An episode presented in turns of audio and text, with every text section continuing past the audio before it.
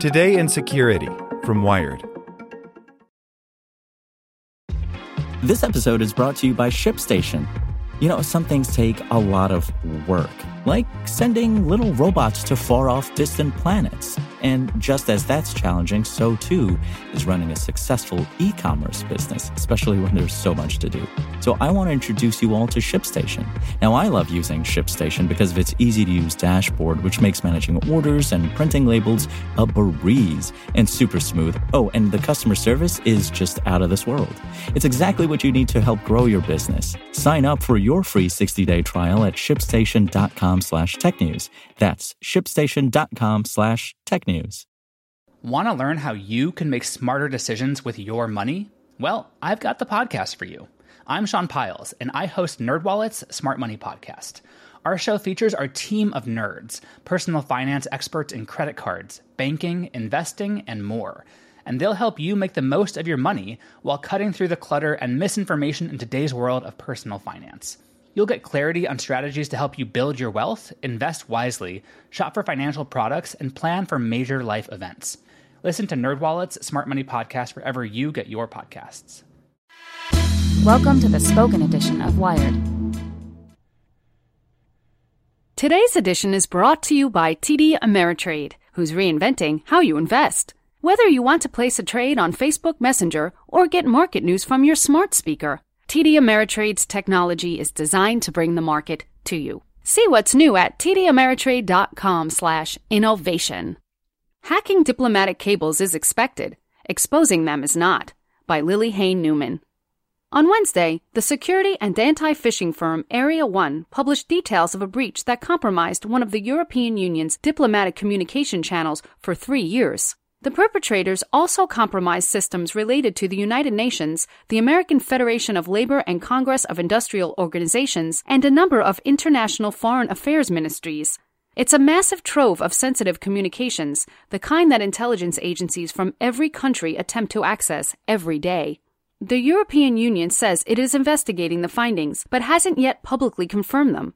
Area 1 discovered the breach during routine analysis of international phishing campaigns. The firm showed more than 1,100 of the compromised diplomatic cables to the New York Times as evidence of the breach, an unorthodox decision for a private security firm conducting an investigation.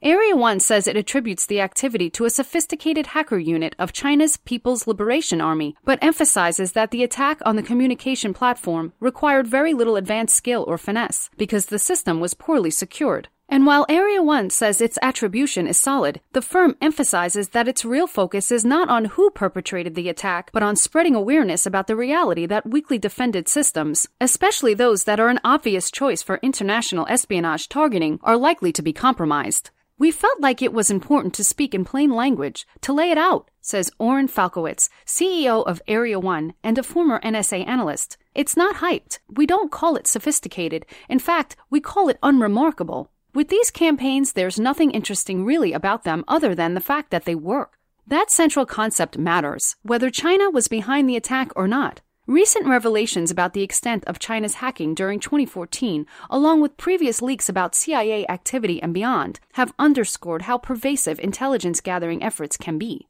It's not news the Chinese were reading every diplomatic cable, probably. It is news that they totally got caught, though, says Dave Aitel, a former NSA researcher who is now Chief Security Technology Officer at the secure infrastructure firm Cyxtera. In the attack Area 1 identified, hackers first breached the European communication network known as COREU in April 2015 and actively exfiltrated data until last week. The attackers initially accessed the network by using basic phishing attacks to steal the credentials of EU diplomats in Cyprus. Once the hackers gained access, they used run of the mill malware to create a backdoor in the system that would allow them to persist long term, even if their stolen credentials were revoked. Area 1 says it wants to help raise the alarm that this scenario is very likely playing out on sensitive systems around the world and analysts echo that whether it is China or another nation state, this sort of espionage related to government and diplomatic communications is not only standard, but expected. Countries seeking information should surprise no one, says Lucas Olejnik, an independent cybersecurity and privacy researcher in France. It's standard business, and this case highlights that systems are only as secure as their weakest link. The European Union is a bloc of 28 countries. Consequently, getting access via the systems of any of the countries can lead to access of common data. Some have questioned Area 1's choice to share extensive data compromised in the incident with a media outlet. The cables the Times reported on are in the public interest in many ways, but they originate from a trove of stolen data that was not made public by attackers or a whistleblower. In the WikiLeaks Cablegate incident of 2011, then U.S. Army soldier Chelsea Manning sent diplomatic cables to WikiLeaks for publication and was later prosecuted under the Espionage Act.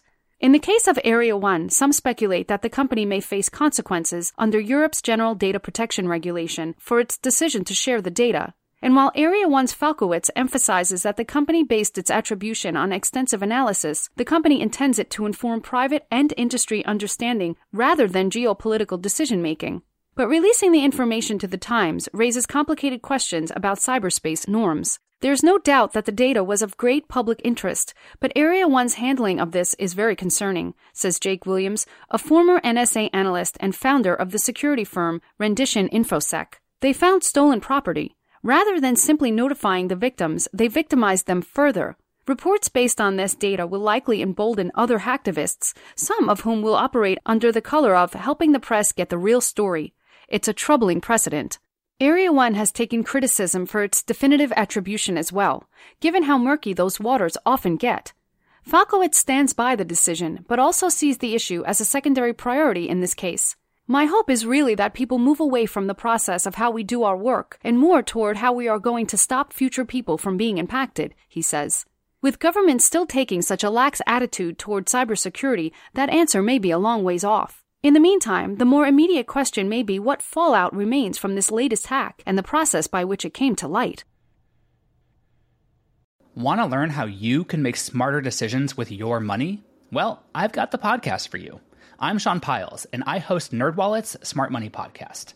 Our show features our team of nerds, personal finance experts in credit cards, banking, investing, and more. And they'll help you make the most of your money while cutting through the clutter and misinformation in today's world of personal finance. You'll get clarity on strategies to help you build your wealth, invest wisely, shop for financial products, and plan for major life events.